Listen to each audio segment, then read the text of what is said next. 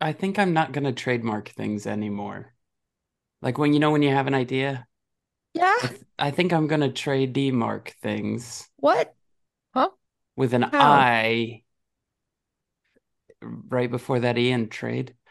Uh, that way, I instead of saying TM TM TM, you say TIM TIM TM TM TM. Yeah, Ah! Got you. Wow. trademark things. So why wouldn't you just Tim mark them? Ah, because I like to take the long way to get somewhere. I want to go fast. what a great setup. I was like, where's this going? I wasn't ready for that journey, I'll be honest. TM TM TM mark. TM, TM. Are TM we going TM. to uh are we going to talk about what we did over the weekend? Is that a threat? I don't it wasn't intended that way. Hey, are we going to talk about what happened? That Over the Yeah, that weekend. sounds very sinister. That sounds more like an intervention than a Yeah. threat, I feel. We're gonna I talk about what you did. I just feel like you need to talk about what you did this weekend. Yeah. I I think we do. I think I think we do need to talk about what I as a person did this weekend Mm-hmm. Go on. because Mm-hmm. I thought about whether or not I could let Alex and Swan go off on their own, but I didn't stop to think about whether or not I should let Alex and Swan go off on their own. huh? And it went about, you know what? If you just sat and thought about what would happen if you left those two alone, it went exactly as I would expect it to. They came back for 30 minutes and could not form words because they were too busy laughing at each other. Yeah. So, they couldn't stop. yeah. I think that had this been an old timey land, uh, the doctors would have diagnosed both of us with hysteria. I- absolutely. Absolutely. I have never seen such a rampant case of the giggles in my life. I was worried. I- it- several times it was mentioned that maybe we should take them to the hospital. They've got whatever that Joker disease is when he used to gas people and make them laugh. Uh, yes. yeah. It's just like it's just that everything went about as poorly as it possibly could have. and nothing was funnier to us. you know what went really well though? Hmm, GalaxyCon. Hmm? GalaxyCon was a ton of fun. it was. It's fucking great. If only we had anything of Animorph's note that happened. Yeah. If yeah only. If only. If Well, only. Yeah, Not us. Yeah, if only you were in the Discord, listener, you would have seen the pictures. I'm just gonna stare at you, Kaycie, until Why? you say more Why? words. Why do I have to do this? Why do I have to? What kind of question is Listen. that? Listen. I was sitting at my table minding my own business. and these jokers were like, hey, come with us. Go on. Okay, so I was sitting at my table, minding my own business. These jokers come up and they're like, hey, Paulo wants to meet you. And I'm like, this is a fucking lie. They're like, no, no, no, no, come on. And then I did. And we saw him. We saw his face. And I, I went up to his fucking table and he said, ask me anything. And I went I went to Paulo Costanzo's AMA. Um, mostly I just like said words to him. I super blacked out during this part. I don't know what I said. Not a clue. He said some stuff to us, and I don't remember what. And then they were like, "Picture time," and I I was like, "Okay." And his upper arm touched my upper arm, and I stood next to him, and he was delightful. And I don't remember anything else after that. This is what happened. This is my account. And it was one of the absolute high points of my life seeing that moment. It was delightful. It was. And Kaycie also gave him Aximili art. Yes, at y'all's suggestion, you were like, you should bring him a sticker. And, and so I brought him a, a print and a sticker and I gave it to him and he's like, Oh, do you want me to sign these? And I was like, blah, blah, blah. And Jenna was like, No, you can just have them. And he's like, Oh. So that's what happened there. That's not all he said. He was so excited. And he said, This is the first gift I've gotten at my first con. And he was so excited. Yeah, he he he was just He was so excited. delightful human. He's a delightful human. and I've I've also my Meet the Stars of Animorphs books, my books book, my Meet the Stars of Animorphs book is now one third complete, getting signed by the Stars of Animorphs. Yeah, there. Did you check out that math, Alex? Yeah, that math. Thirty-three percent complete, one may say. We also got to got to go places and see other cool people. Um, we got to go to Alpha Games and Comics uh, in Richmond, which is of course is run by Bree and Alpha Alex, two of our favorite people. And then we got to meet the people from well, not meet as much as see again the people from Goblins and Growlers, who are awesome. Some of them got to meet us, not having remembered that we had previously met. and of course, some of the people from Botched there as well. Steve and Dennis hanging out with us. Mm-hmm. Yep. Mm-hmm. It was great. It was a good old time. Bunch of people showed up, and it was a ton of fun. We got to do a ton of fun stuff. It happens when you podcast and then do podcasts with other people, and then all of a sudden you're like, "Fuck it, let's hang out for a weekend and sell shit in Richmond. in Richmond." Mm-hmm. And everybody's like, "Are you from here?" And you're like, "Not even close." And then everybody asks you what you're doing here. Which, of course, everybody liked to pick on Alex's journey from Oh. where she lives to Richmond, Virginia.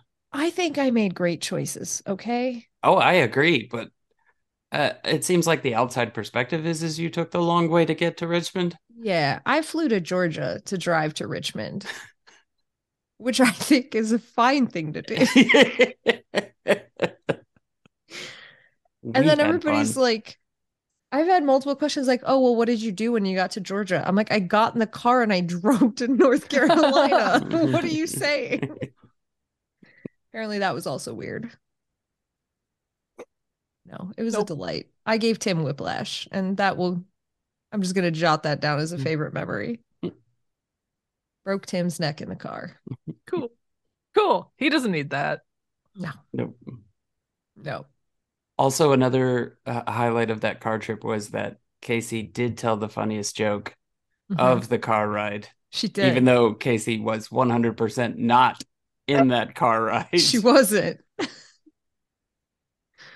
but she still told the funniest joke. And the best part was that first of all, it's it's a joke that has been told on this podcast before. And that was Oh. John Goodman came up and I said if Kaycie was here, she would ask, "But are you a good man?" We brought it up 4 days later. I had not said a word to Kaycie about this.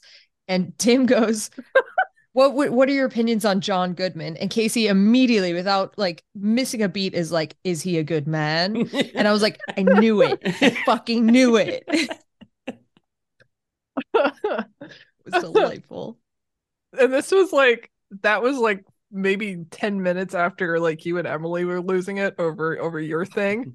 And I, I was just like, look at look at these dorks losing their minds. And then you did that to me, and I was like, no, I'm the dork running away and laughing my ass off. Once uh-huh. Emily and I had finally calmed down enough to form sentences. Which I cannot express. That was a really long time it took them to be able to form full words. And that And was then, only after we had like- gotten in the house. You weren't even there for the first two hours that we were in the car. So much so that I made one comment after understanding some of their trip. And I, I believe Emily looked dead at me and said, That's what I said over there in the kitchen when we first walked in. And I was like, Those weren't words. Those were not words. At some point, we're going to have to cast Everworld. Into the fires of No, Mount Doom. no. What are you saying? Who would who would play each role? Mm, okay. All right. And they would have to be um randomly and inexplicably older than they need to be. Like we could not have Like, age appropriate. yeah, to keep up the yeah, yeah, with Well, the Animorphs then TV show. April would have to be um Kaycie help me. She's in Dr. Horrible sing along blog. Felicia Day. Felicia Day. Thank you, Felicia Felicia Day. That would April Mhm. would have to be Felicia Day. I like that one. That is very Yeah. good. Yeah. Why don't we, other than Felicia Day, because that's locked in now, for the rest of the cast, again, inexplicably bring back the Animorphs cast as they are now? Oh, now that I like. Yeah. So like That I like. Boris would play Christopher, Yeah. Shawn would play David.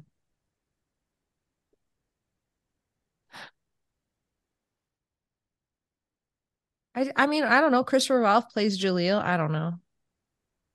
Who plays Jaleel? Christopher Ralph, Tobias. Like, but like he we do the same thing like when he was the hawk where it's another actor that stands in for him and then he just does the The voiceover. voice. I don't know, man. I'm just a Inexplicably. yeah, inexplicably he's never actually with the cast again. Oh no. What Um if Jaleel turns into a bird halfway through Everworld? that would be amazing. if Uh Paulo Costanzo's playing Senna. Absolutely? Well, that's the same thing I was going to say. What if Nadia played Jaleel? okay. Yeah. See, I didn't know if Nadia would want to come back. Who knows? It's it's our it's our sandbox. We play as we want to. Okay. hmm I feel like Nadia could play Loki as well, just for fun. And that would mean Brooke would play Hel. Brooke would play Hel, And I think Nadia and Brooke play all of like the gods and characters. So, like Yeah, they I play like like, Hel, like but that. also like Nogdrir and then like Loki, but also like Fenrir. And then Mhm. like they they can just play whoever, Mhm. Mhm. whatever gods, and they just keep switching the roles through there. And Ka Anor is played by Michael Grant.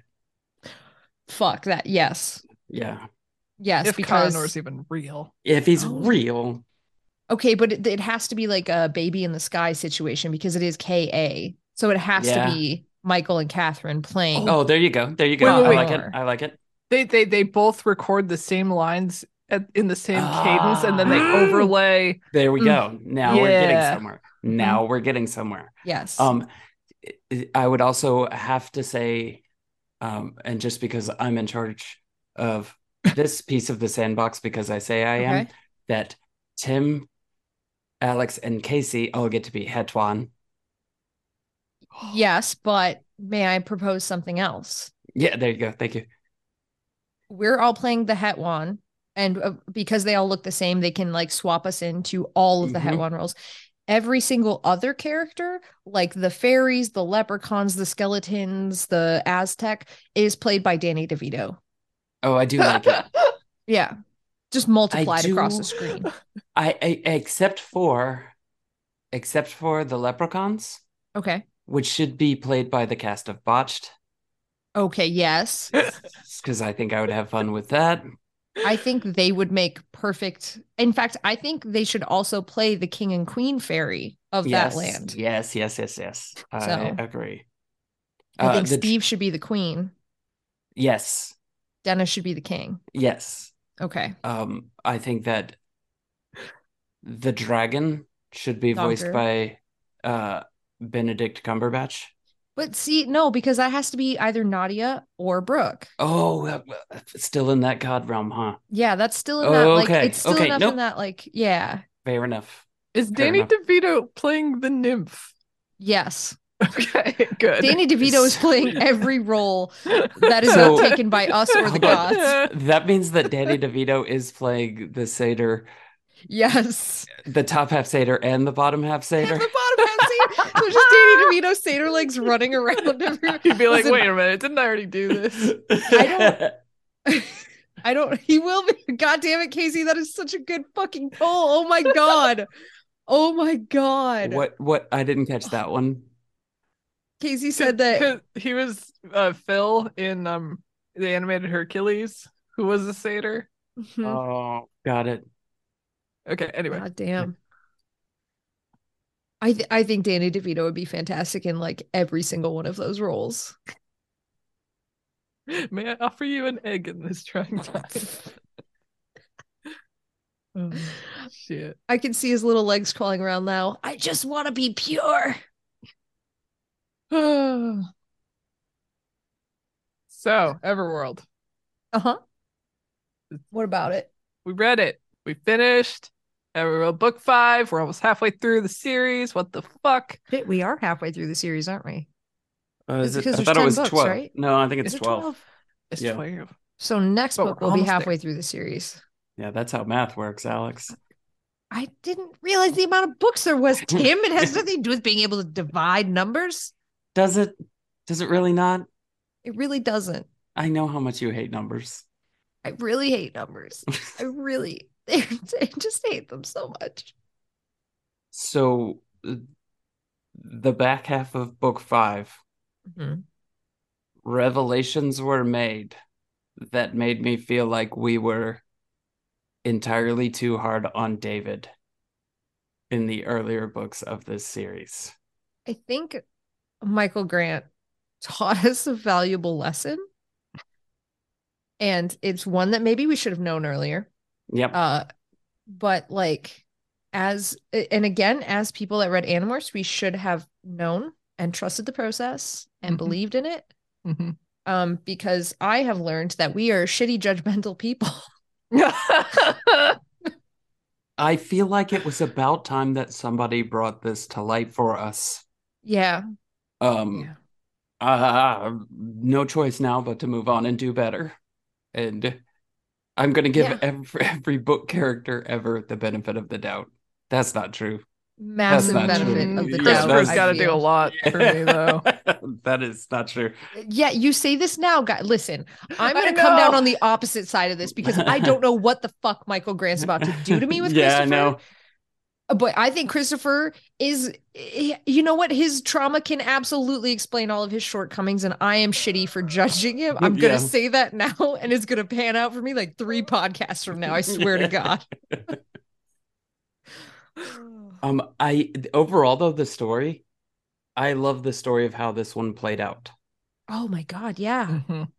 It Mhm. it it felt a little like, why did we do it this way? Which I know we'll get into when we actually do the recap.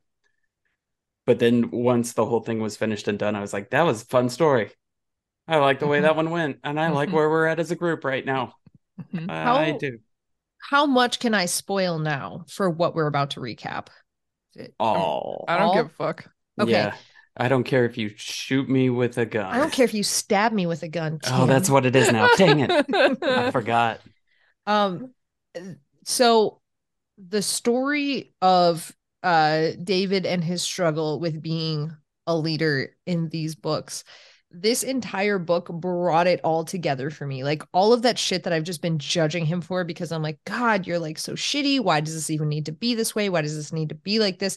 This book finally brought in like this is what I wanted, like book one. It brought into clarity for me, like what the struggle was and why it had payoff and why it was interesting and why I wanted to like follow him on that journey. And I'm so excited that we finally got there. So this is the point where I now have a decision to make. Mm. Do I respond to that honestly and say that I did the same?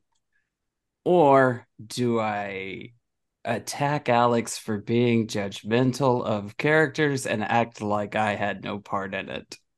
I think the second one is much funnier. yeah, it's super not honest though. But uh I did uh it it your journey with David almost feels like David's journey with David. hmm Like he's like you know, David's journey came into clarity for Alex, and now David's a better character. And it's like David's journey came into clarity for David, and now he can be freed up to be more of an effective leader slash person. But I, like, I think it's also it's not just like he had that in him all along, and we're just discovering it. I think he just matured to the point, like he just went through enough self reflection and Yeah. enough of that personal journey to finally get to that point. That's fair. That's I yeah, I honestly wouldn't have thought of looking at it that way. I, I yeah, that it's that it's like that was the the catalyst for that maturing process. Yeah. Uh, but no, I, I did. I thought the book was really good, and I, I do. I like everybody a whole lot more at the end of this book than I have at any point in the book series. Even Christopher, quite honestly, like he started, and I know that we've fallen to this trap before where Yeah, we like yep. Christopher not in his own books. But like even at the end Mm-hmm. of this book, like there was a whole plot, plan, communication thing that was happening that Christopher really seemed to come into his own a little bit. Yep. hmm And so I'm hopeful that next book, which it should be a Christopher book if we're following the same cadence, I I'm really interested to see what he's gonna be like. You know who else? I don't want to. I don't want to short sell this. You know who else I liked by the end of this? Who? The dragon. Oh my god, I love the dragon. Dragon was like, Fuck yeah. "Hey, you know, we'll do some stuff," and then the dragon totally could have flipped at any point. Was like, "Nope, that's what we said we're going to do. We're going to do it." I'm always minimum 50% on the dragon side in any interaction. but like, yeah. He's just a Yeah. good dude. Mm-hmm. he just wants fucking treasure. Yeah, Yep, he's that's it. That's it. Mm-hmm. he just wants his stolen shit back. Like which Yeah. who Yeah. among us? Yeah. That's my shit that I stole. Yeah. He That's stole fine. that shit fair and square. Nobody should steal from him. Yeah. There How is dare a. There's one line that we need to get to in the recap later in the book. Like it's almost at the end of the book that I can't wait for. Okay. There's your little teaser. Kaycie, what are your thoughts though before we just make you Yeah. recap? I, uh, I don't know. I, I, so like I feel I feel different about how I felt about David at the beginning of this versus how I felt about Christopher at the beginning of this.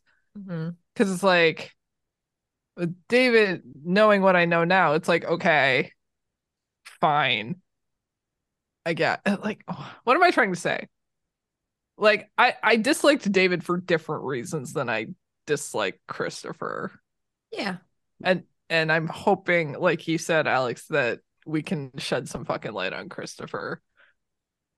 In in in a not in a way that makes me like him, but in a way that makes me understand him better. Because I do feel like I understand David so much more now, and I can respect him a lot more. I, I don't Yeah. know what I'm trying to say. No, I, I'm That with you. makes sense. Yeah. but no, that- Christopher's think- like, you're kind of a shitty person to everyone hmm and how are you going to be redeemed that's what i want to know but like look at luther geer in frontlines like Yeah. kind of yeah. sucked most of the book and by the end it's like okay now you're kind of a person now That's what I was just gonna say is that like I think that if especially since I I think we all think that these books skew more Michael Grant than Catherine, that it's it's not even a journey of how are you going to be redeemed. It's how are you going to grow from this point so that I can become t- like how I can get to understand you as a person. And I'm super excited for that because I think Christopher, you're right. He's going to be like a Luther Geer where he's going to be like, he is a shitty dude. We hate this dude. We don't want to like him. And then by the end of the series, something will happen where he will grow and become a normal human instead of the dickwad that he is now. Step Yeah. one for Christopher is going to be do better. Yeah, that's Like- generally just like step one. Yeah, yeah. Step one is stop sucking, and then we'll talk about why you sucked so much for as long as you did. Yeah. Yeah. But I like Kaycie, I think you're totally right on there with like it Christopher is dis is unlikable for different reasons than David. And I think David's just got like it's like, oh, I understand your trauma and now I understand where you're coming from and I understand why you are. Whereas Christopher is going to be like uh, I think maybe even if he it's like I understand where you're coming from, you still have to grow from this point Yeah. to be likable.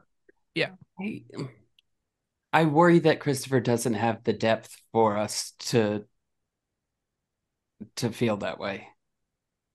You know what I'm saying? Like I mm, Maybe so is he, he the one that's going to die then? Maybe, maybe he doesn't have a good reason for being garbage. Maybe he's just maybe not kind of garbage because I don't know. Right, Being but this goes person. back to my bet that I'm laying down, where I'm going to start apologizing now for Christopher, so that when you guys are wrong, I can say I was right. yeah, and I guess like what I meant by like how are you going to redeem yourself? I don't mean like how are you going to become a good person. By redeem, I mean like how are you like how are you going to grow from this and like Yeah. you know what's Yeah, your yeah, arc going to be? Cuz like I don't give a narratively I don't give a shit if you you know end up doing a villain arc or you end up like becoming shitty for reasons blah blah blah. I just want to see a change from the beginning of the book to the end of the book. You know what I mean? hmm A I want a fucking for arc. I don't care what. A villain arc for Christopher. Mm. I Mm. like that. Mm. I feel like Kaycie is still waiting on my arc. You're like as fe- you as a human. yeah, Your yeah, Tim me arc? as a yeah, me as a person. Like I have like what like we'll say we have what seven more books. I Mhm. have fourteen more episodes to work out my arc. Do you have any like I, spitball? Well, I think it just might be easier to go villain. Like I Mm. think being a hero might be. I don't know. You need like talent for that or something. I don't. No, see, uh, first of all, we've done an interview. We know exactly what you need to become a hero. but I think that what you should do is become the hero, but then see yourself become the villain by the end of it. so you should. I should do good things, but be unhappy with my own good things that I've done. No, no, like like a like a Batman arc. Like you keep doing the hero thing so long that you have to make a morally Oh, great okay. choice that people Ah, judge okay. you for. Okay. Yeah, Okay. All right. I'll work on that. great. Work on my arc. Jot that down. I'm gonna come back with something so dumb, and I'm gonna have to try and like work it. And I'll be like, I ate a Lunchable. That's You my morally fucking great- bastard. Yeah, I know. It's like, Piece of shit. yeah. It had chicken nuggets and barbecue sauce. well, you already stole my water bottle, Tim. So you've already That's got true. the uh, the Fuck. villain That's true. He's already on his way to the villain arc. This whole time he has us pitching. This is his villain arc. He's making us do the thinking for how he's going to do his villain arc, and he's already Ah. fucking started. I am going to take Kaycie's water bottle and take a bunch of photos everywhere I take Kaycie's water bottle, like Please. like it's my flat Stanley. Put And then it's gonna get to, like- Oh my god. I'm It's gonna sure get Jenna to has some googly Philadelphia, and that's when it'll get fucking destroyed. Throw it off the Grand Canyon or something. oh my god. A video of Tim throwing them. that's amazing. I'm gonna show water bottle at like escape rooms and stuff. too. Water bottle date night. Just you eating a plate of spaghetti with a water bottle behind the second plate of I'm put- spaghetti. yeah, um, no, it's gonna be one plate of spaghetti, and I'm gonna put one end of the noodles in the water Aw. bottle. Lady in the Trampet. Through like the little ring at the top of the water. Yeah. Wait, didn't you already do this with the Whopper from Hearst Girls? No, Was that Uh, this already I- your scheme? I didn't share. I didn't share the Whopper with anybody. Uh, that would be a wild picture. It's just me with another person in the Whopper in each of our mouths. Um, yes, that is. No, I'm protecting the Whopper from Jenna. Okay, okay. Was okay. the the Hearst girls bed? For some And reason, I remember you like taking pictures with the Whopper. Oh, we and, did do like- that. Uh, I have a great picture that I'll have to send you. I don't know if I ever sent it to you. Um, of me eating a Whopper in my car and Jenna standing outside of the car, just giving me a dead stare. I've seen this photo. It is I very need to good. see it. A very good photo. I'll see if I can hunt it down. I'll send it to you. Okay. Oh no. All right, We- do we want to recap? Yes. Yeah, yeah, yeah. Okay, when we last left the children, they had just entered the gates of fairyland. And this fairyland looks like a gardener's heaven. And honestly, David thinks it looks a little too perfect. Uh, they, on the other hand, are disgusting and smelly. They're walking in an interesting formation. Christopher ahead of everyone, April and Jaleel together, and David and Senna together. David thinks he's an idiot for expecting Senna to thank him for standing up for her, knowing that she owns him, thinking what a bad leader he's being. They reach a fork in the road with signs, one pointing to the marketplace and another pointing to the city. They reason that the market is closer and they could use new clothing, food, and a place to stay. The marketplace itself is acres and acres of tents and shops and buildings, and it looks like a miniature city. Christopher is like, Well, shit, actually, we don't have any money because Jaleel only has $11.40. They complain about how they should have stolen something from the dragon, but he probably wouldn't have noticed. And Senna's like, Are you all fucking stupid? Can you please keep your voices down? Jaleel goes to a food vendor and tries to pay with his money, but of course the vendor doesn't know anything about paper money, so he gives them three meat pies in exchange for all of the coins. Christopher and Jaleel start making plans about how they can trade in the stuff from April's backpack, and that maybe they should be thinking about long term plans. They're in a capitalist society now, and they know how to navigate that. David thinks about the relics they have to find, and he tells them they have to move to the center of the market before the sun goes down. And that is the first chapter. I do. It, it is. I don't know if there's much. It's interesting, and I know we'll get to more as we're doing the the recap. But it's interesting to think about where they were at the beginning, and and you, you could almost feel the tipping point of the book series in this half of this book because of where they were in terms of relationships and where they were in terms of what they have and where they end up at the end of this book are so wildly different. Uh, um, they pass all manner of vendors, butchers, bakers, and candlestick makers. They could have bought anything and everything in this market, from magical creatures to human beings. Hooray! Uh, there are fairies fluttering around in blue that they equate to the fairy IRS, and fairies in black that they can only assume are cops. They reach the center of the marketplace, and David hops on the back of an empty wagon and starts yelling, Hear ye, we are here for the stone, the sword, the spear, and the cauldron of the Dagda, and we will pay any fair price. Is immediately tackled by some of the fairy cops, and they notch arrows into their bows mere inches from his heart. A fairy in a green hat and a walking stick stands over David, and David just says, uh, "He, I was just trying to do some business." And the guy's like, "This is a good place to do business, but a bad place to say things best left unsaid." And he slams David in the head with his walking stick, and David goes out cold. Yeah, that didn't go the way that I thought it was going that did to. not at all. Yeah. Mm-mm. That kind of caught me out of nowhere. Yeah. Yeah, they did like- just get beat but by the fairy police. Yeah, They super did. Senna was like, "Hey, don't talk about the fucking dragon stuff in the middle of the thing." And then David was like, "The dragon stuff in the middle of the thing." Well, like Senna isn't the one you want to be listening to. it did seem like it was a, a David like, I want to hurry the plot along, so let's just throw like a flashbang out in the middle of everything and see what we get out of it. Let's get down to business. Yeah, he wasn't he wasn't wrong, I guess. It did move move things along. I mean, but for the better. Oh, I don't know about that one. Or the faster. You know, I mm, I'm again jumping ahead. Is that okay? What if I just Yeah. said no? Then I wouldn't like, jump ahead. I'd say okay, then I'll wait. No, it's okay. Okay, okay, then I'll jump ahead. Um, I think that this decision and the consequences of this decision, that like I don't know. I guess this is probably what made him realize, like, hey, I am too impulsive, and I need to fucking rein that shit in, because this decision just leads to a whole world of trouble. It's also sort of like step one in the Senna doesn't really own me bit Yeah. because Senna's like, let's not do this thing. And he's like, you know what? Oh. I'm not only gonna do it, I'm gonna do it up huge on the back of a car in front of everybody. you know? Mm. Yeah, that's true. It's kind of like Mm.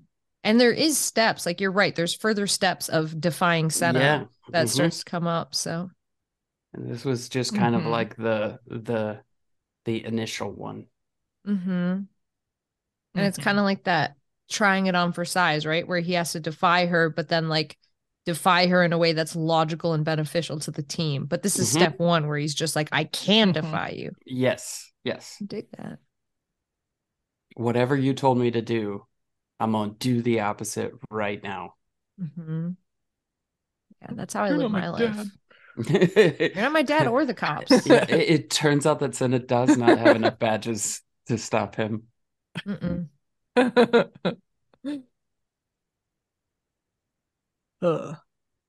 So yeah, motherfucker's out cold. Um, he spends an anxious hour in school before he is back to Everworld. He is tied to a tiny child-sized chair in a room made of gold, silver, and precious stones. There's a throne in front of him with the guy who hit him. He is crowned in jewels and obviously a king. The queen sits next to him, and in the corner is a Hetwan. And David is like, I'm an idiot. This is a setup. And he sees his sword leaning up against the wall, and he knows he's not fast enough to get it.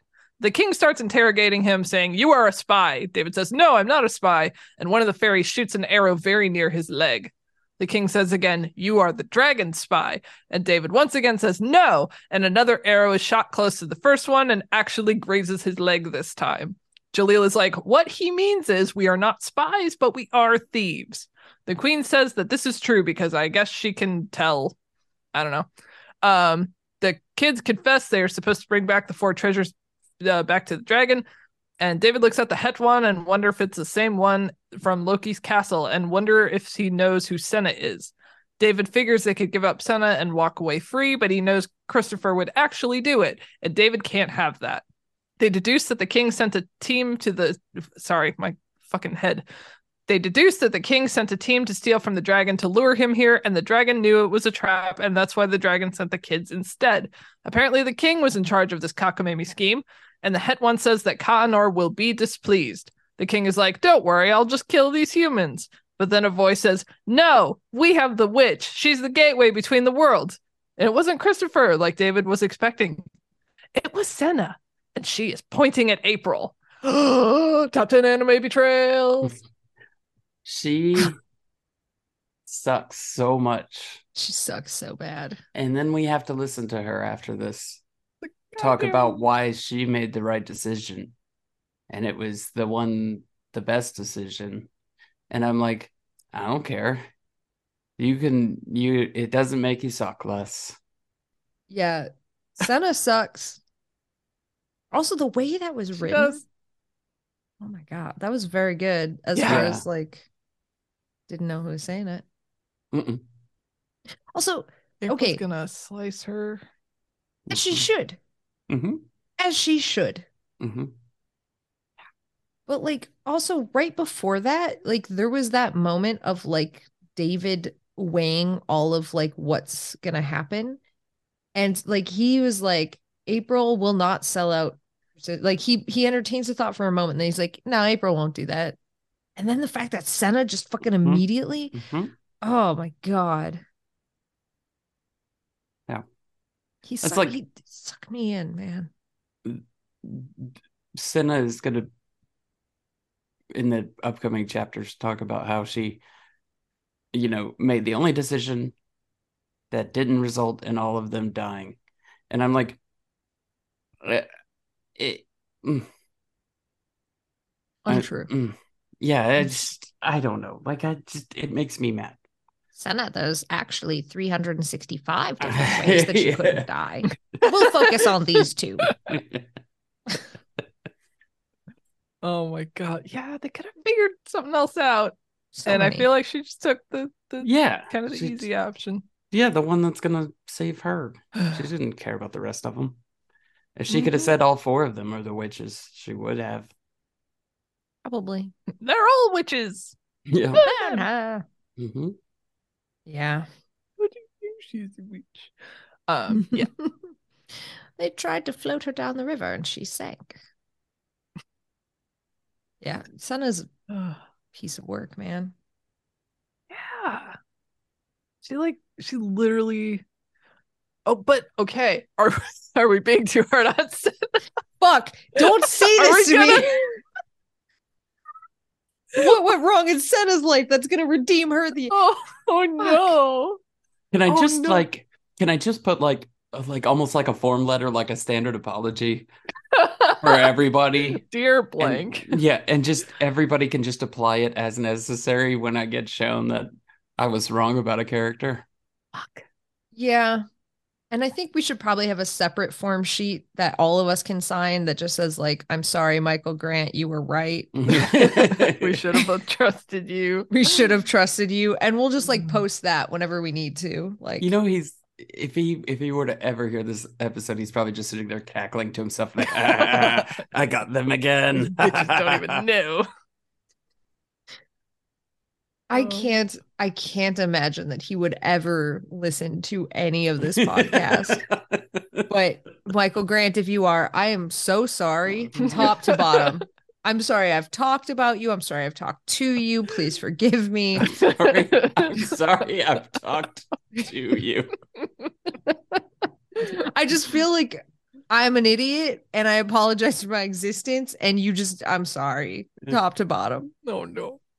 Like, okay, question in- in general. Like, but let's say that someone does something bad and wrong, Yeah.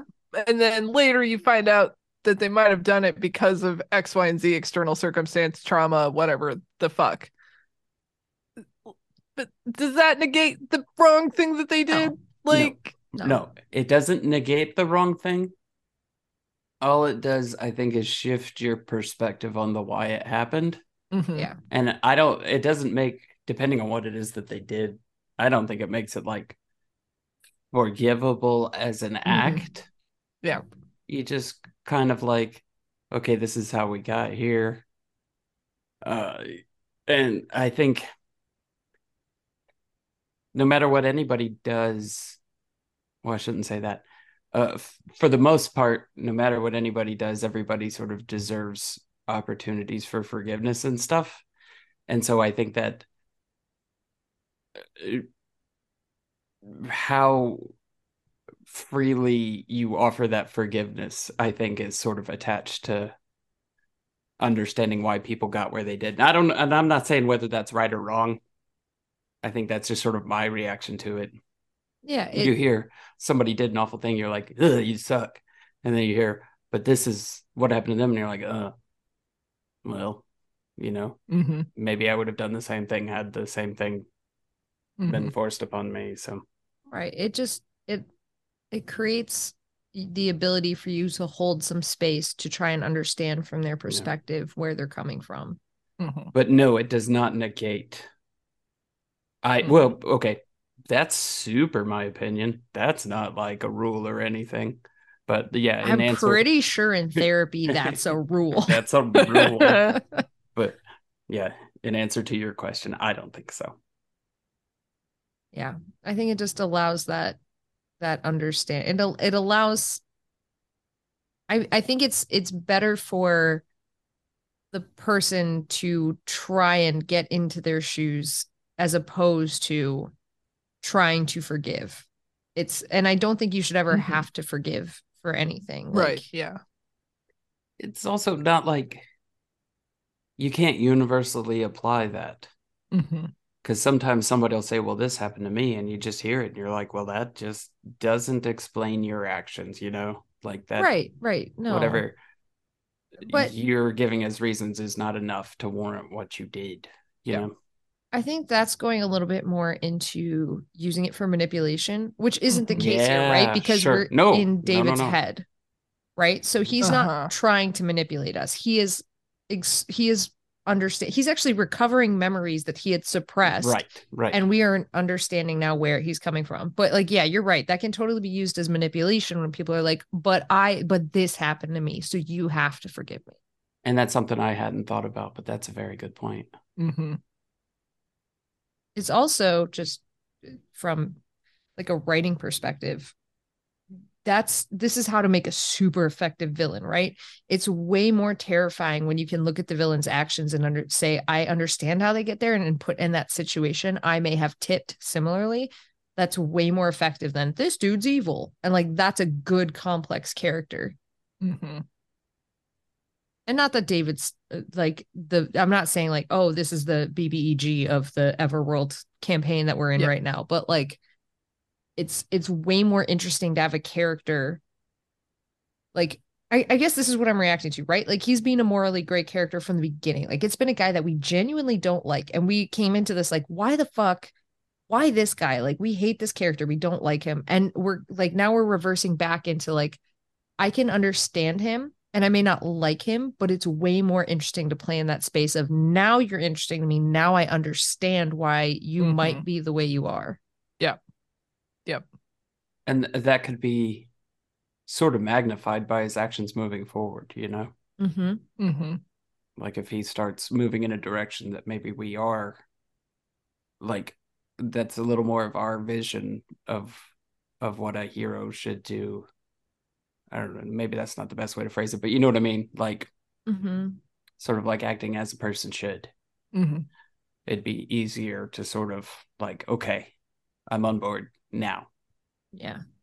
It's a very interesting arc. I will say that. Like it's Yeah. it's really shaping up to be a super interesting story. Mm-hmm. Do you ever kind of like when you read those things, you're like, I'm kind of dumb for not having seen that coming. All the time. Yeah, because I did it with this one. I did it with this one.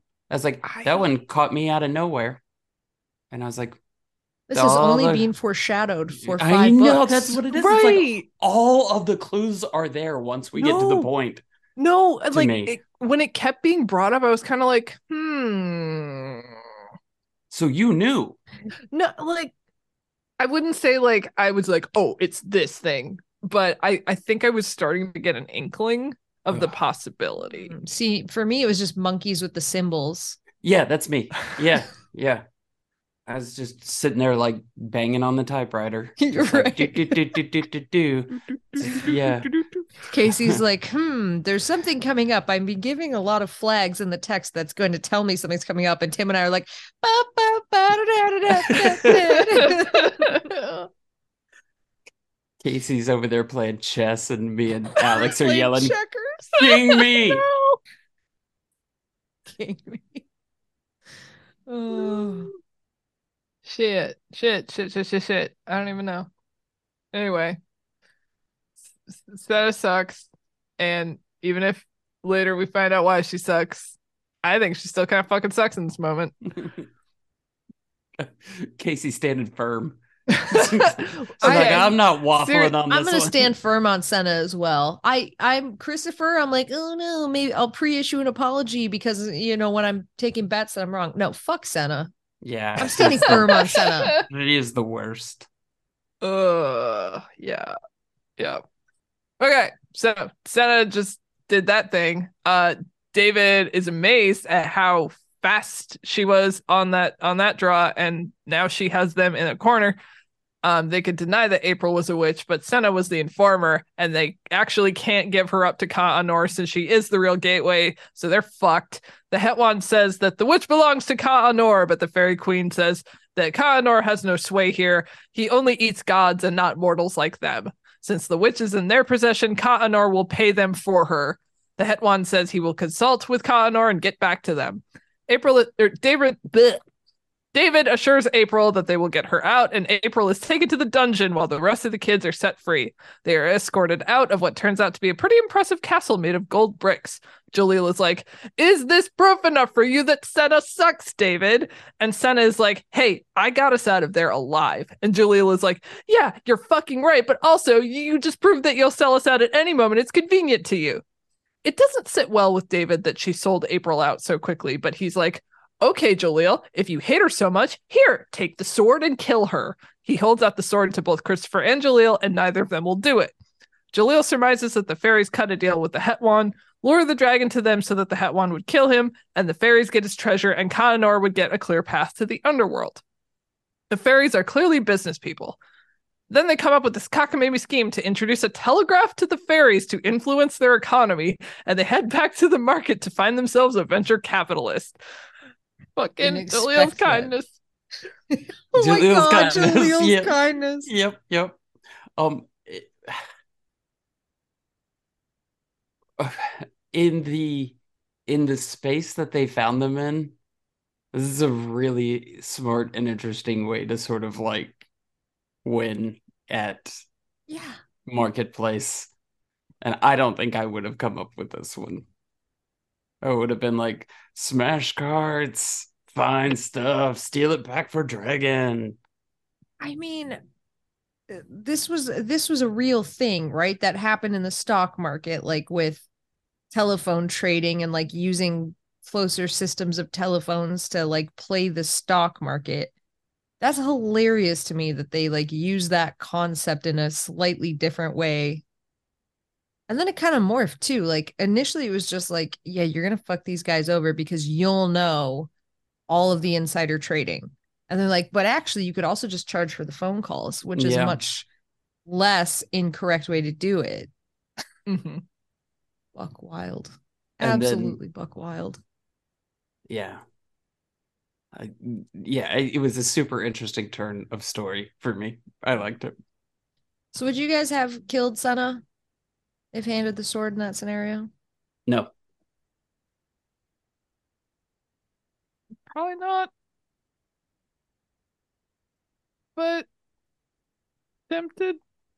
Yeah, I mean, b- probably, probably tempted, but like, no. Uh, and the reason no is because I don't know of another way to stop coming to Everworld without her, Mm-hmm. and that's that's just the truth of it. Like, I don't. Yeah, that is.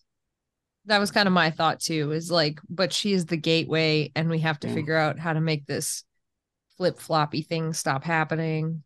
hmm I just feel like the sword would have gone through her into the real world because she's a literal portal person. Okay, well now I yes, hundred percent would have stabbed her.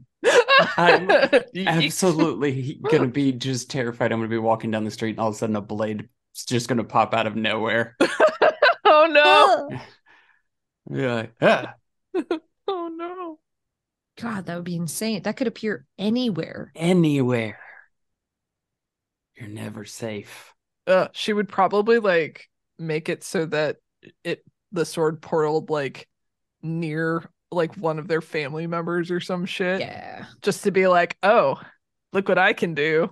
Don't try that again. Stab me and your brother dies. Yeah. So is Everworld Z space? Oh no. Oh no. No. No. Maybe. No. Like Z she's space just a, is is nothing. or No. maybe it's nothing where some people fell in and now they've created a whole world. no. whole new world. I'm just saying, Z space is marshmallow. Like it just It's it's just uh it would be interesting to me if there were just these random animals and Randomals. Randomals. randomals and then just randomly the animals would disappear and be replaced by like a human body and then the human body would go back and then be replaced by the the animal again whenever they would morph because they said that the extra mass was kept in z space right Because Z space was made of mass.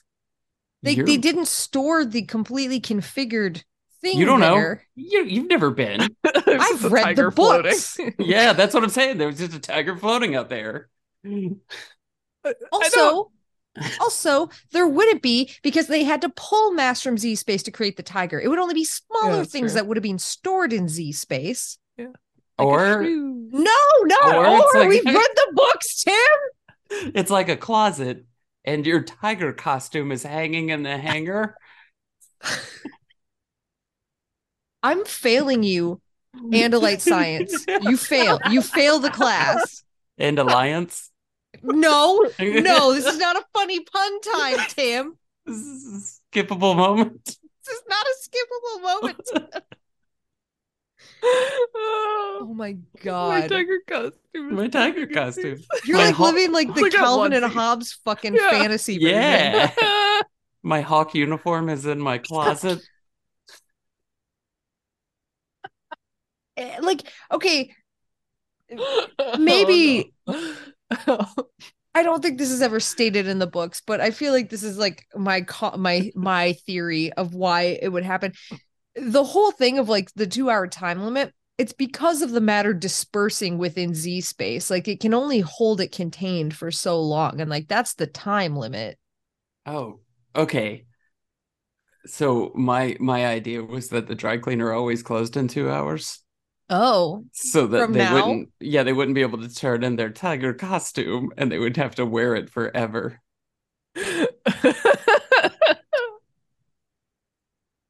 I just made that up. That wasn't what I thought when I read those. I That's it. I silly. like. Like what pisses I me hope there are off not so an- much. Animorphs fans mad at me right now, except for Alex. That's the only one I'm trying to attack with these. Well, she's a Chee apologist, so yeah, that's true. What the fuck? what the fuck, Kaycie?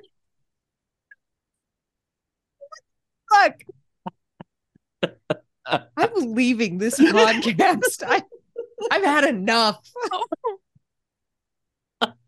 Sorry. What were you gonna say?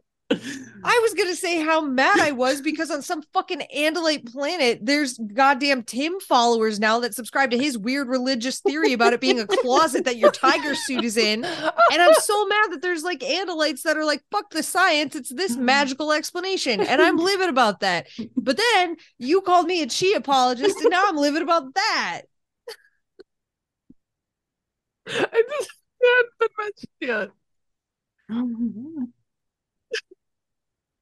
yeah, you don't know. Maybe there's maybe we're gonna find out about the Chee arc, and we're gonna find out what. No, no, no, this is a Senna situation. I do not pre-apologize or post-apologize for the Chee ever.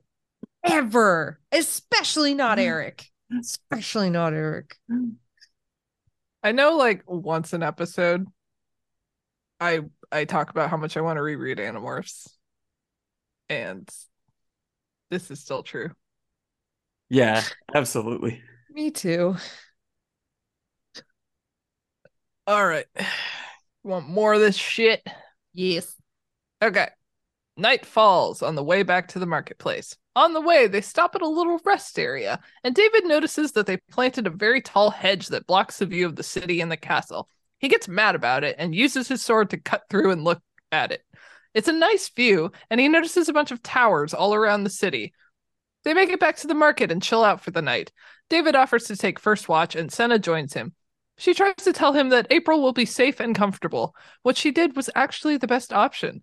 He's like, I remember kissing you. It was nice. And she's like, Come sit by me. And he does because he wants her and he is weak and she is strong and he wants it to be that way. She kisses him and he thinks that maybe she needs him too, that she is human and scared, all the while feeling the leash tighten around his neck. She pushes him away and he knows it's because she wants him to feel alone without her. For some reason, he can't stop thinking about those towers. Foreshadowing. Is it weird? What is it? What does it say about David that when he's making out with Senna the witch, the only thing he can think about is the towers? Ba-da-ba-ba-da-ba. That he is starting to break free. I want to break free. Free. That's what I got from it. Okay. He's no longer under her vampiric thrall. I think he's a Lord of the Rings nerd. Or Isengard. it could be both. Yeah, but like how as a boat dad, Tim, you'll understand this.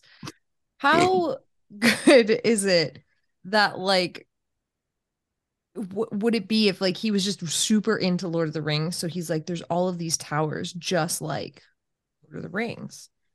And like that's the thing that he gets stuck in his head. Like you can't tell me that like high schoolers that are super nerds like that don't think about Lord of the Rings while making out.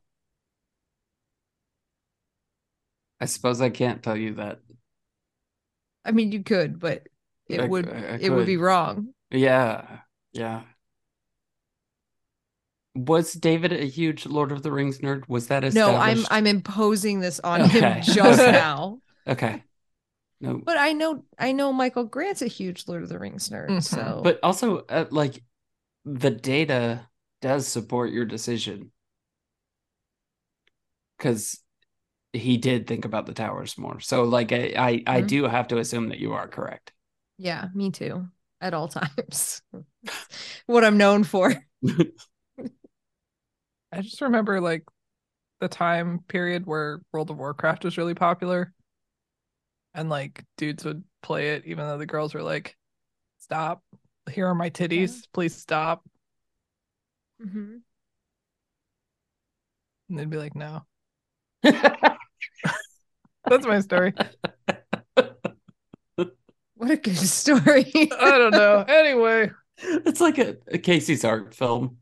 It's just in black and white, and it's that's the entire dialogue, but it's in French. It's like this French woman smoking a cigarette, like in the nineteen, like I don't know, fifties. yes. I can picture it so clearly. I mean, I am picturing it as a short film on Taskmaster, but I can picture it very clearly. How do you say titties in French? This is going to Um, surprise you. They didn't teach me that when I was a child. Took many years of French in school. We did not cover titties, not even once. now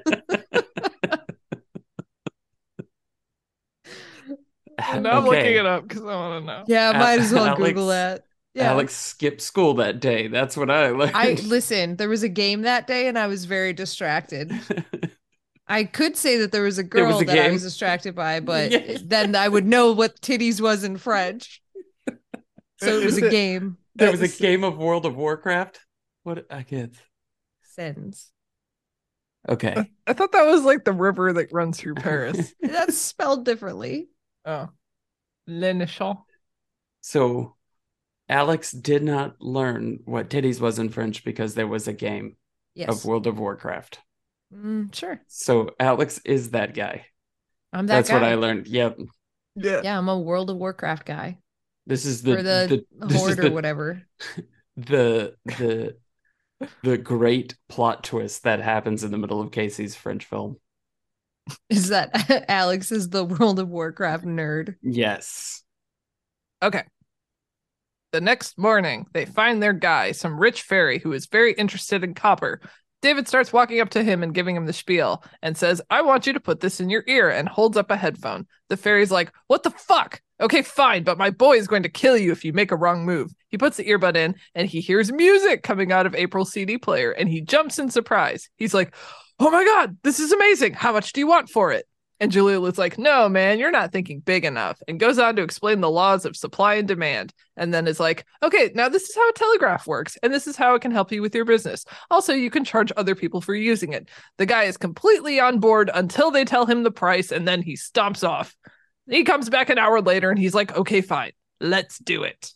Gonna do a crime. I think like this really could turn into a like see how the modern world ruins everything? Because like these Mhm. kids are like they've been here for 10 minutes and there's already guns and Yeah. now there's a stock market. Like Mhm. These kids are fucking ruining everything. Pretty soon there will be no free healthcare no universal healthcare Mhm. and like that's you know. It was- I do ha- wonder how how all of this like modern technology is going to play out in the end if it'll play out in like a big way It's got to, right? Like the it, we can't just be planting chemistry books and building a Mhm. stock market and telegraphs and whatnot. Like a, it's gotta it's gotta hit some way. oh what if they like go Kaycie what if like this is how they defeat Khan or is they introduce like all these modern concepts and they wage like a very modern war Or what if the creation of the technology helps to enlighten people into learning and so they no longer believe in their uh, gods which forces them into like even like a further world. It's like american god yeah that's what I was I was trying to get to that but I couldn't figure out how to say it. Uh but then I added like a little bit of an inception piece where it's like mm-hmm. once everybody stopped believing in these gods here they move to everworld and once everybody stops believing them in everworld then they'll be forced into a third place Neverworld. neverworld yeah the cycle continues yeah Oh man. Okay. Turns out the guy has access to basically everything they need blacksmiths and lumber guys and all sorts of workers and other such supplies and things. Uh, Jalil takes point as head engineer and sends David off to get some non conducting material to hold the wire. They are on their third day of the countdown and they have to build a whole telegraph system while leaving enough time to ransom April, buy the items, and get back to the dragon before their hearts explode. Hooray! but there are lots of uncertainties in the plan. David is not convinced that they can do it without sacrificing April. He gets to the market and buys some porcelain arrowheads, and then he realizes something. He head back to the to the thing and to those to the Jalil. I don't know why my voice is fucking up so much. He goes, anyway, hey, we need a plan B for this stuff. I just realized that the towers that I saw back in the city, they're actually giant arrows. Then the fairies were gonna use them to kill the dragon when they lured him here, and that's why he sent us instead, because he knew they were up to something. So I'm gonna sneak back to him and tell him how to get his own shit back while evading the arrows, and in exchange, he helps us get April back. I'll go get Senna. Da da da. That is easily the best formulated plan that's happened in this book. Easily. Easily. I loved this whole this whole chapter. Like this I did too. really I did too. I got super jazzed about this. hmm And it's like, you know, they have the Jalil plan, which Mhm. is a good plan. It's a time consuming plan, but it's a good plan. Uh, but then it's the same thing where we're talking about sort of David's like like maturation process, and it's like, oh, okay, I've just matured. Now I've got a good plan B, and it might even be a better plan A, but let's ride with it, you know? It's it's definitely like one of those it's risky, but it's Mhm. a good plan if it works. hmm And. Jalil's is more like this plan will work if I just have the time to pull it off. Yep. And we have the ability to run both plans at the same time, so let's do that. Yeah, Mhm. good call. So they weren't towers. How how shoot the arrow though? Uh, that's what even he makes a comment in the book that he's like, I don't know how they launch. So like, I got to assume it's a boatload of like M80 firecrackers. Oh, I thought magic. Uh, We went two different directions with that. Yeah. one of us is very on theme, and the other would very wily Tim coyote. is Jalil and Alex is April. It's fine. And here we have the spectrum of Everworld represented within our podcast. It's also not fair because Alex can just use that answer for every. Oh man, I do sound like Jalil, don't I? oh no. I'm sorry that there's not rules around everything here, Tim, in this wild world that we're a part of. Oh What did no. he- what do you What do you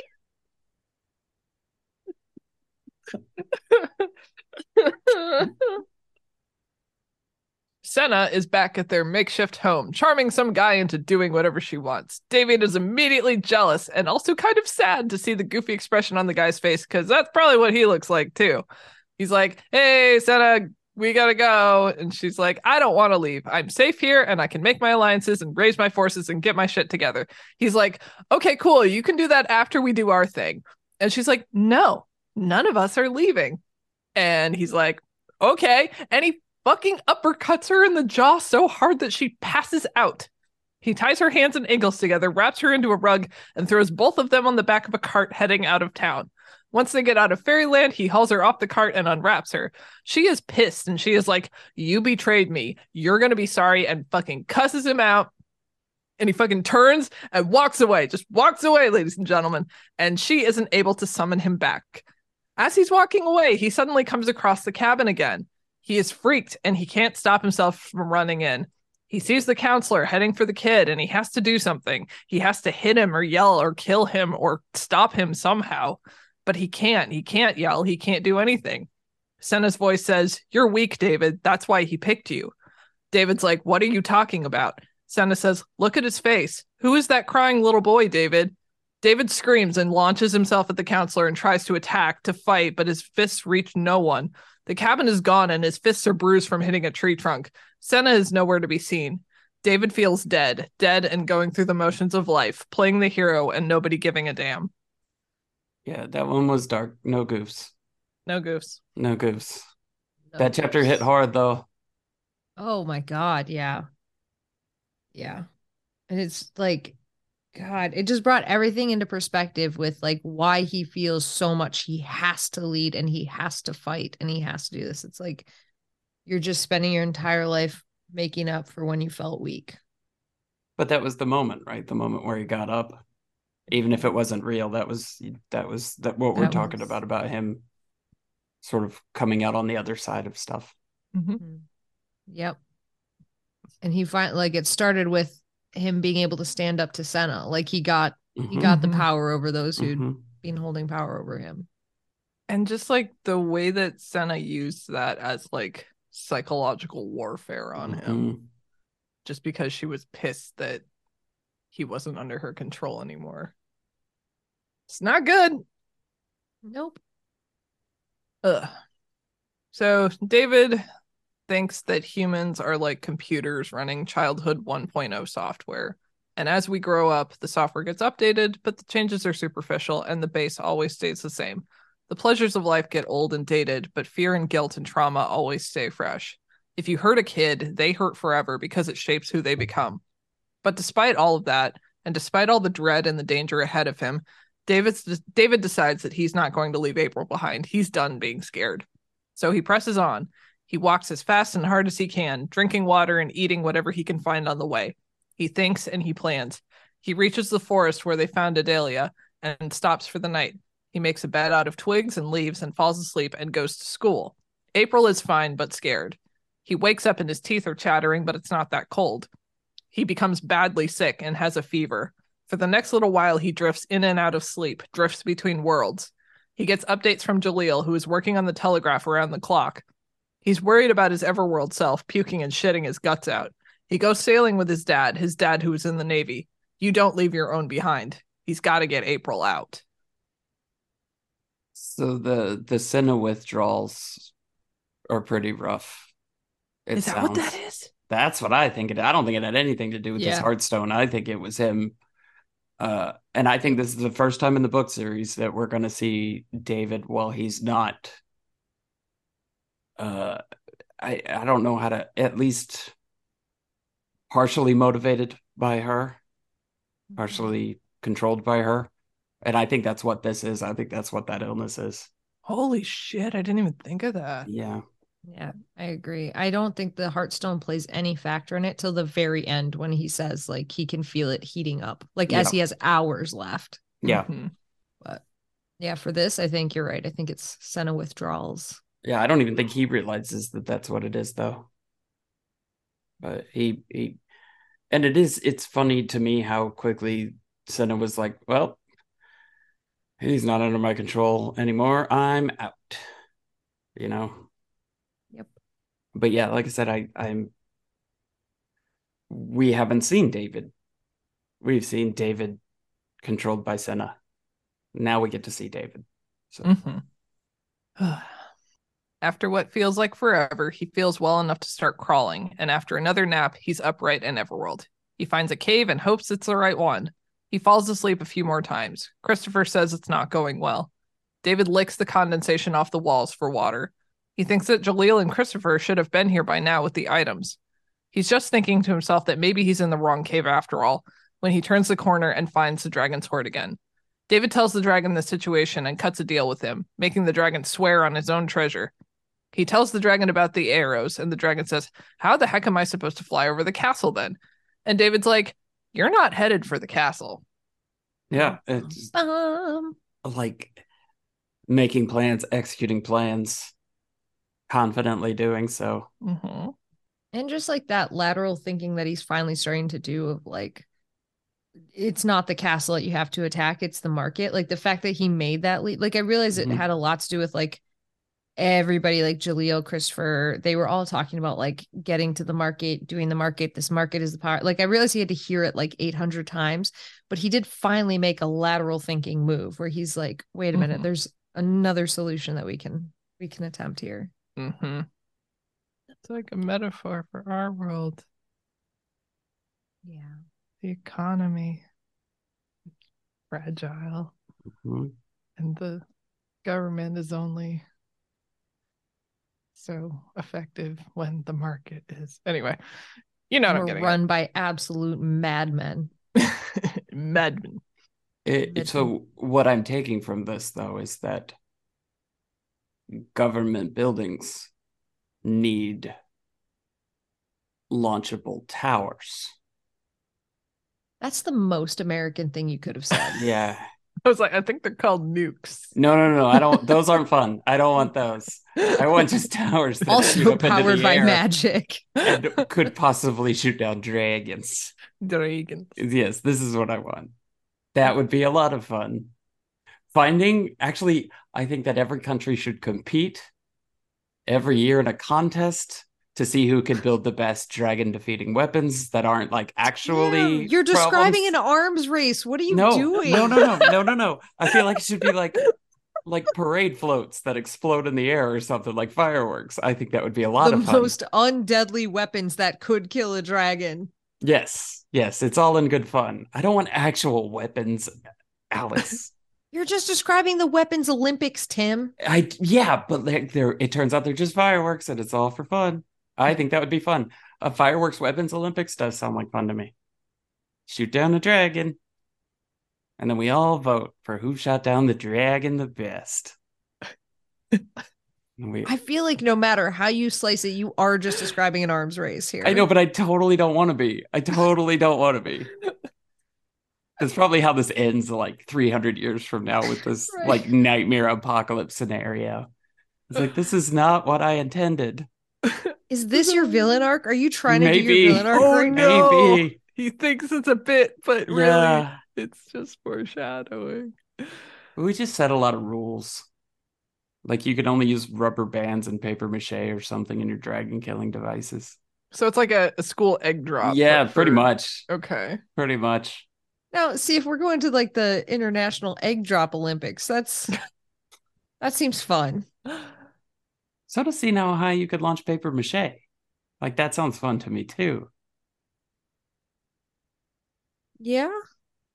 With like only baking soda and water yeah. or whatever. It has baking soda and vinegar. Yeah. Yeah. Okay.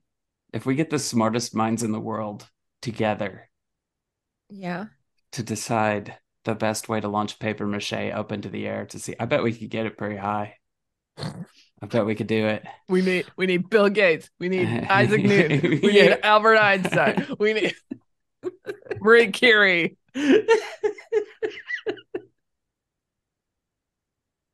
Not Yeah. Elon Musk because he sucks. Um, We're way too deep into this arms race thing, man. We need to be thinking shoot paper mache in the air. We need to take the cars off the moon and start Or- thinking closer to Earth. Yeah, right. What if bring the rubbers home. what if know. the whole thing was to to build a paper mache dragon with like size and weight limitations, and the person who could get it to fly the highest wins? I think This would what be we should fun, man. do is get the best minds in the world to build the paper mache dragon, and all of the armor has to be made out of paper mache. And then we get high school students to compete in making the baking soda vinegar I like it. rockets I to get like it. it. The, and we'll find our geniuses of tomorrow. Absolutely. I, I like it. I like where your head's at. Yeah. Get more kids into STEM. That's what I need. Yeah. That's what I need. I think this is the way to do it. And for the right reasons Mhm. of taking out dragons. Yep. And Mhm. all of the tickets that go to paying to see this dragon fighting high school thing goes right back into the public education system. There you go. There you go. We go. did it. We did it. Done it. We fixed society. yeah. I feel like we we did in a way fix a portion of society. like if they did this, one, that would be a fucking cool as hell contest. Like especially if you could do Mhm. it like internationally. That's what I'm saying. And like two, this would actually give money back to like the public school system. And like the winning team could all get like scholarships to like wherever the fuck they wanted to go. Yeah. Mhm. The moon. The moon, The moon. Mars, The mooniversity. the moon. Oh. But that's my actual villain arc is to build a college on the moon. How is it a villain? arc? I'm not very good at villain arcs. Hang on. Can you call it Michael Collins Mooniversity?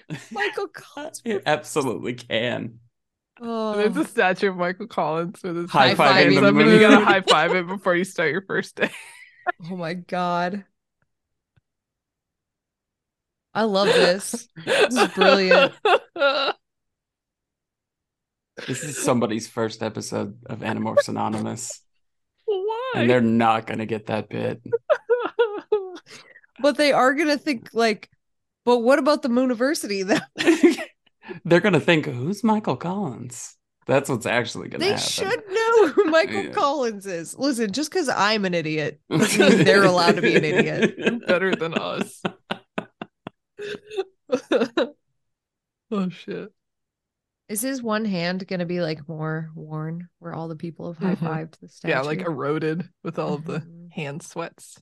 Mhm. I love it. Sweat can cause erosion, right? Because there's salt in it. I believe so. Mhm. It makes sense. Yeah, I think people, anytime people come in contact with something, they ruin it.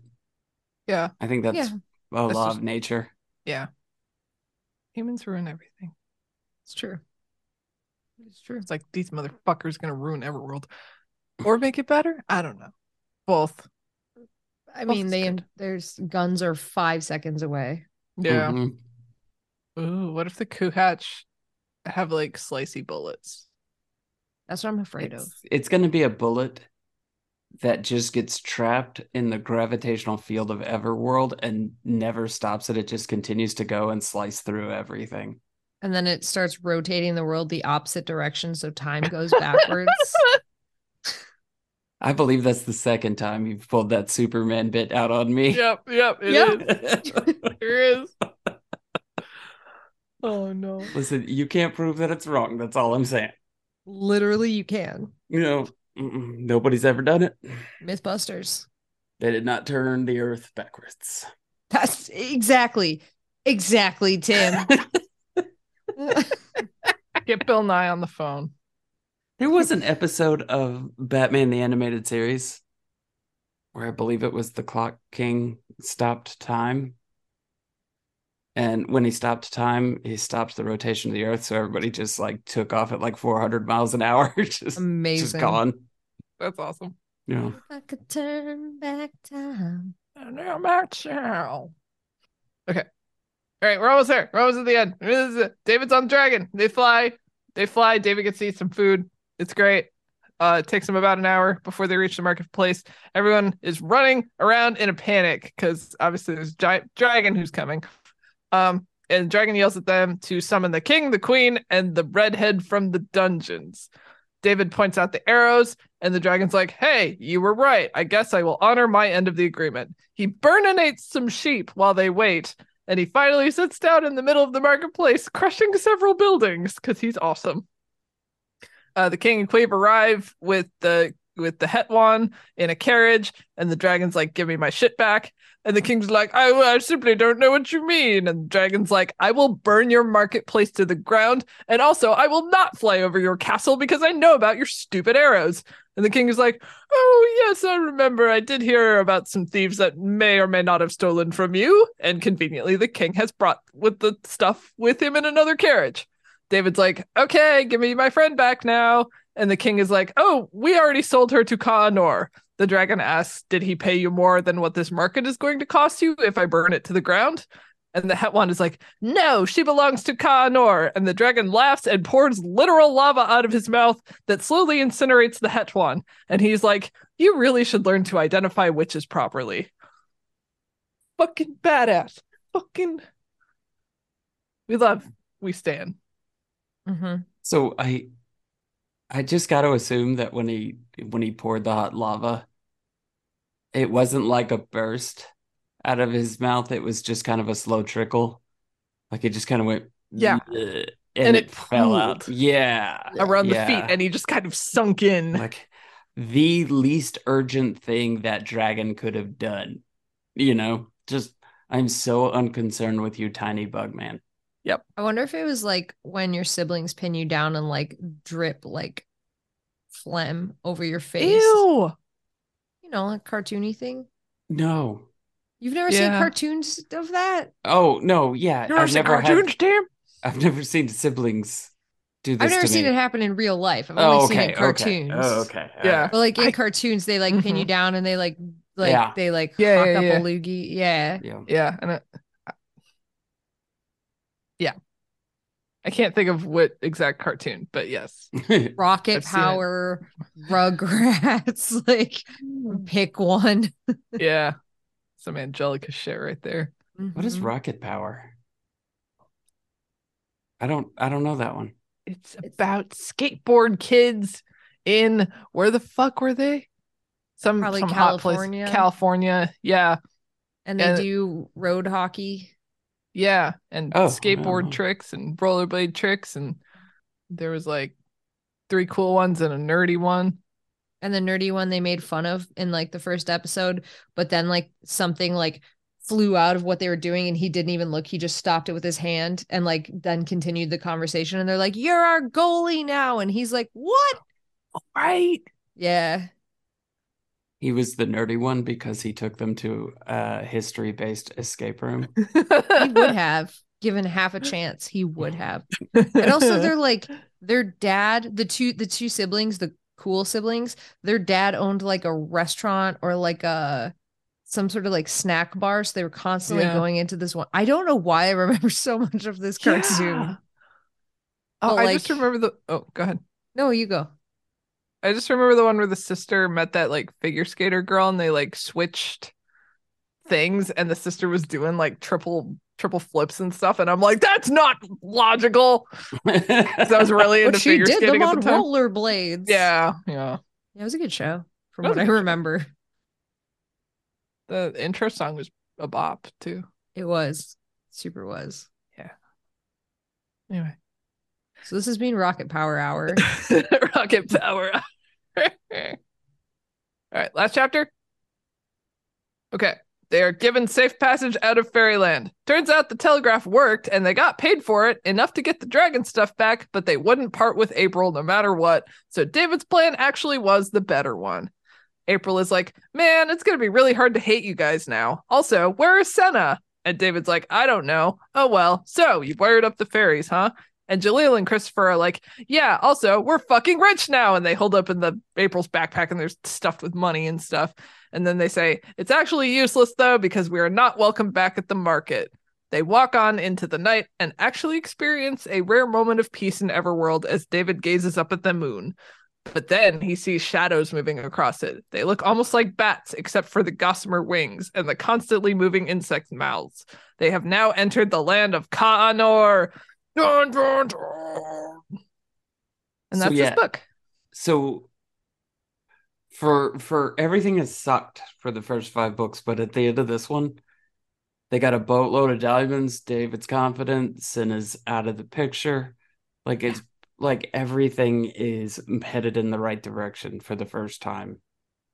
yep And I'm here for it, Mhm. ready to take on the bugs. Yeah, we really needed a win after the last book. Yeah. Did you okay, do you have the book in front of you? You don't, do you? You do.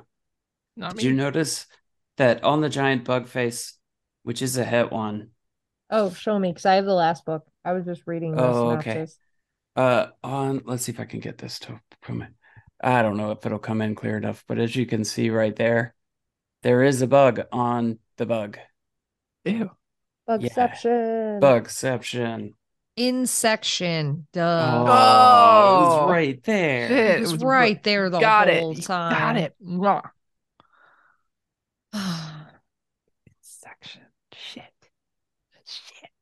Fucking Yeah, I can't wait. I can't wait to see. I want to know. I want to know what Ka- Mhm. Ka Anor's land is like. probably not Horrible. good Yeah. Ready to know. I'm ready to know, and I'm not ready to be back at Christopher's head unless something cool happens in there.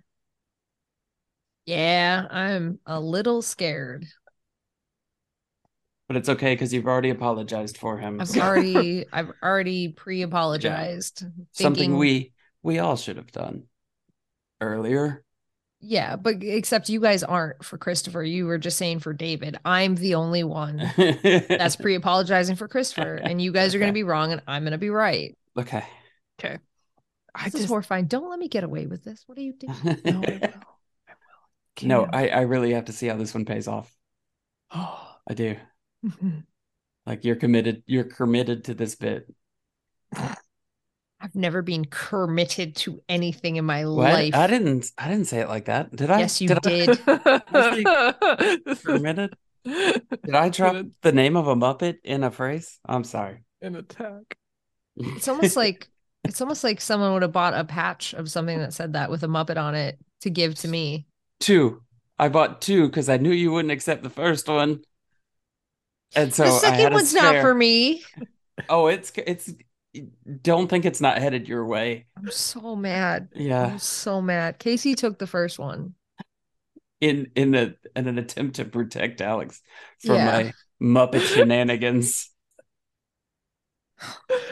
Kaycie's had to protect me a lot this past week, and that was just one of them. no. God. Have you ever watched somebody buy something so aggressively before? Because I haven't. I- uh, making yeah, eye contact with you. I was like, we oh didn't no. we didn't mention that that uh, at GalaxyCon, Kaycie was working at a table. Alex was standing next to her at the table. I did purchase this patch at the table directly next to where Kaycie was set up, and I was staring at Alex, making comments to Alex the whole time that I was purchasing it. He was like, I would like to buy this patch for my friend who will like this patch. It was it was a nightmare scenario. I can only imagine what the guys I was buying the patch from were thinking. Like, this is we the left strangest. lasting psychological damage on them, so it's fine. oh no. There's okay. Animorph story from book. those kids. Yeah. So there's these kids next to us. The oldest one was like maybe closing in on his late 20s, but the youngest one was like 23. And I was wearing an Animorph shirt. Kaycie had Animorphs art and he asked, like, what is that? And we're like, it's Animorphs. And after we explained it to him for a little bit, Kaycie showed him the covers like on her phone. And he said, Yeah, my mom has some of those books. And we did not let it go for the the rest of the time. Every time he walked up, we would make some comment. Sometimes before he said anything, sometimes he would just walk towards us and we'd start like just fucking destroying this poor kid. you were explaining some like technology to him or or no the plot of Mulan or something. Oh my like that. God, yeah. And then You're probably too like, young to remember. There's this movie called Mulan, and it, it- and he's like, I watched Mulan on VHS even. And we're like, it was before your time. And then he had to admit he was born after like 1995 or whenever the fuck it came out. Oh, we were just ripping this kid to shreds. He was super nice. He was a wonderful kid, but like we were just destroying him. my favorite was when like we eviscerated him over something, and he like walked down the hallway, and then he came back up the aisle the other. Yeah. He wouldn't even go past us anymore because we would just be throwing out abuse at him. Oh no! My God, this poor kid. oh shit, that was hilarious. It was pretty good. Pretty darn good. He took it so well. He was so nice. Oh shit. Uh, my mom had those books. Fuck off. Oh my god. yeah, we ready? Are we ready for Christopher? I don't know. I have, like I said, I, I, I like. He's not a good person. He hasn't done good things. There's a lot of reasons to dislike him. I still get Marco vibes, so I still want him to be a good character. I want him to be a good person. I want to like him. I do I think it's don't, gonna be but I want to. yeah. I do think it's gonna be better than his first book. Yeah. Yeah, we're starting in a better situation. Yeah. So I hope so. I hope it is. We've got a a bunch of diamonds, a magic sword people can't touch. Our heads are on straight. Ish. Ish. Yeah, this the team definitely kind of came together this last book. So Mm-hmm. Yeah, it did. Uh, Yeah, maybe like since Christopher and Jalil were working together closely over the past few days, like maybe they'll be in a better spot too. yeah, maybe. I don't know. Maybe. I think Christopher is going to be the one to die. You know how like one of them always dies in Michael Grant books, He does love to kill people. except for Frontlines. You know how one of them always dies. Yeah. I bet it's Christopher. I hope the it's not logical- April. It's the logical choice that it's Christopher. Yeah. Yeah, if it's April, I am going to be upset. But maybe Christopher will go out doing something like really noble, like right? like like like somebody else is gonna die, and then he's like, "No, me instead." yeah, or like he'll realize that the emperor is like really messing with his son by shooting him with bolts of electricity, and he'll be like, "No, I can't watch this anymore." And he'll pick up the emperor and he'll throw him down a really big shaft. What is this from? Uh, did you s- Star Wars? Oh, Yeah. it's the electricity that threw me. It's. I thought I thought it was like a bullying situation. I was like, "What movie is, was there a guy with bullying someone with electricity?" Oh, you thought I was bullying Tim? No, I, I don't think you could bully someone. I think it's fully assault at that point. I think you've graduated beyond bullying if you're using Oh, dude. electricity. yeah, when you said bolts, okay, let me tell you, like, so as you talk through these things, I build the scene in my mind, right? yeah, yeah. So, like, when you started talking about shooting electricity, my brain just automatically supplied an electricity gun. And, like, Mhm. I was like, okay, yeah, you shoot Would- electricity. uh, Like, that's the other thing. When you said a shaft, I immediately defaulted to elevator shaft. I'm glad that's Yeah. the way you went. I didn't. Uh, I There was no bush to indicate anything otherwise, Tim. You're so immature.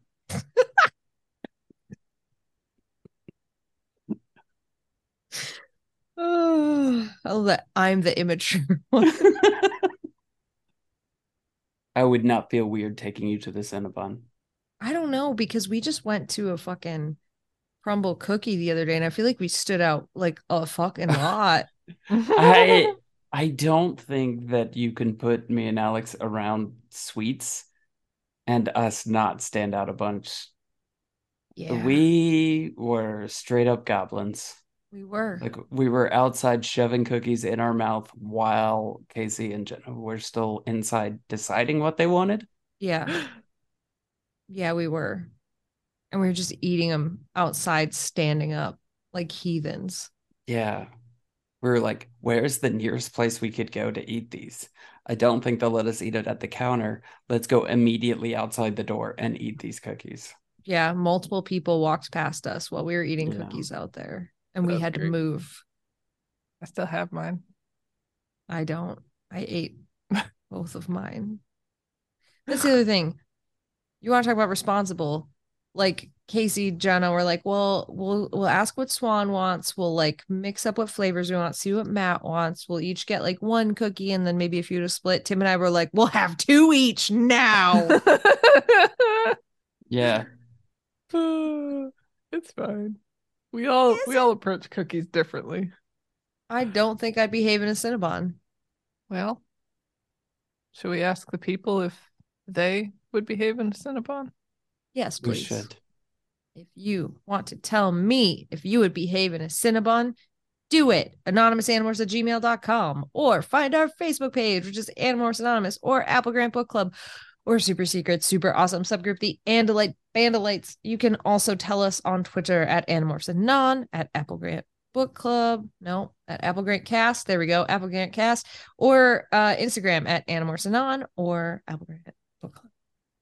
You can discuss your behavior at fast food places and other such delicious, tasty taste place at our Discord server that we that have. common term for fast food taste place. I'm opening a restaurant and I'm calling it the Tasty Taste Place. That's the most Andalite thing anyone has ever said to call it a taste place. You were worried about me, but Kaycie's the one that's gonna get us fucked over. Yes, I imagine we're taste place. Please give me the taster. Paulo. Oh no! I mean, Paulo Paula it, once, yeah. and now I'm corrupted. oh no! Oh god, come to our Discord server and hang out and mock my my human mannerisms that I have uh, to my face because I'm there. So is Alex. So is Tim, and it's fun. It's fine. um, what's another very human thing that somebody could do if they wanted to pretend to be a human? So good. Humans are capable of many activities and like to partake in many creative endeavors. Sometimes it brings them enlightenment and, and joy and pleasure. Um, for instance, uh, if you like warm fuzzy romance feelings and wish to partake in viewing of that, I make a draw a web comic. It's called B-Side You. You can go read it for free at bsideyou comic.com. Read it for free on Tapas and Webtoon. Uh, and if you're like, this should be less free, go to my Patreon and give me your human dollars so I may go to the Cinnabon, um, of which there are none around me, but that's fine. Uh, uh, patreon.com slash KCD Studios. Help me support making the comic. This is my pitch. Goodbye. Common human emotion that should be less free. if you would like to participate in the human activity of economy, please go to, to patreon.com slash KCD studios, where for what I understand to be a reasonable amount of human money, eight million four hundred and thirty-two dollars, you can get the podcast that I don't actually make with Dan. We don't make it together. Congratulations. We do live in a human van together, which is a normal activity put to partake in.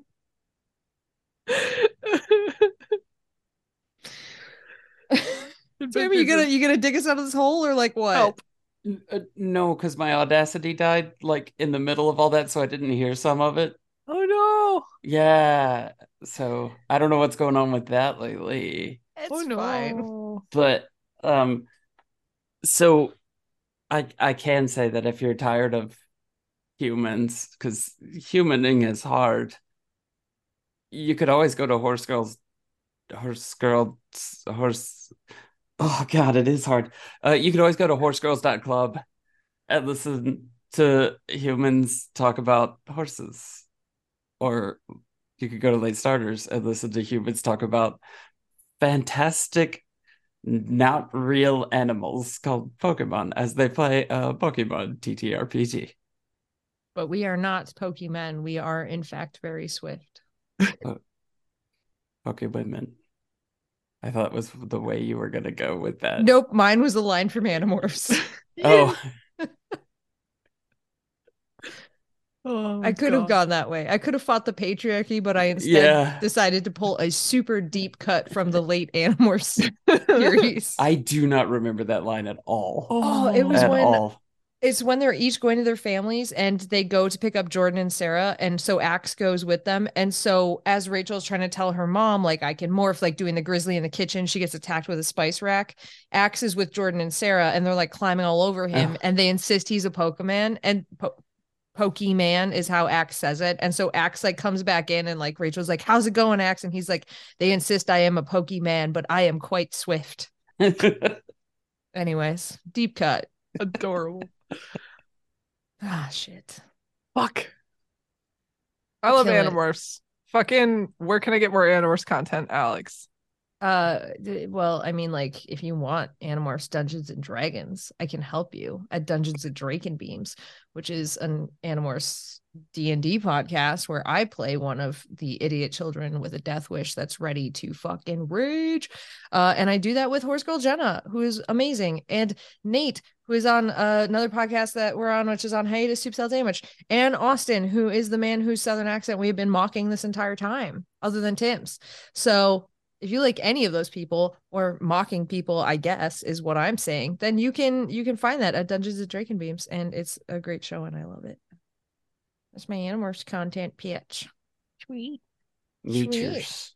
Meechers. Natures. You want to hear more about Meechers? You go to horsegirls.club. We'll be talking about Meechers this week. There's no way we don't talk about Meechers in the next episode we Oh, yeah. There's no fucking it's way. happening. It's happening. There's no fucking way. Hey, hey, you know what else we're going to talk about this week? Vampires. Oh. Uh, And uh, if you want to hear uh. the vampires, you should go to the Horse Girls Patreon and you might hear about the vampires. Hmm. Bet. Should we end it on you saying bat? Yes. Okay, I'm in.